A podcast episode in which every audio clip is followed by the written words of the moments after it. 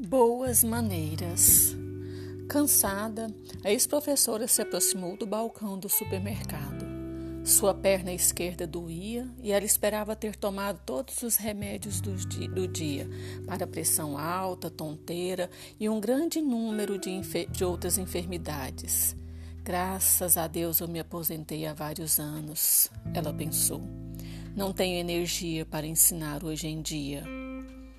Imediatamente, antes de se formar a fila para o balcão, ela viu um rapaz com quatro crianças e uma esposa, ou namorada grávida. A professora não pôde deixar de notar a tatuagem em seu pescoço.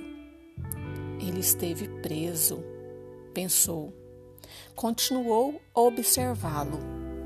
Sua camiseta branca, Cabelos raspados e calças largas levaram-na a conjecturar. Ele é membro de uma gangue. A professora tentou deixar o homem passar na sua frente. Você pode ir primeiro, ofereceu. Não, a senhora primeiro, ele insistiu. Não, você está com mais gente, disse a professora. Devemos respeitar os mais velhos defendeu-se o homem.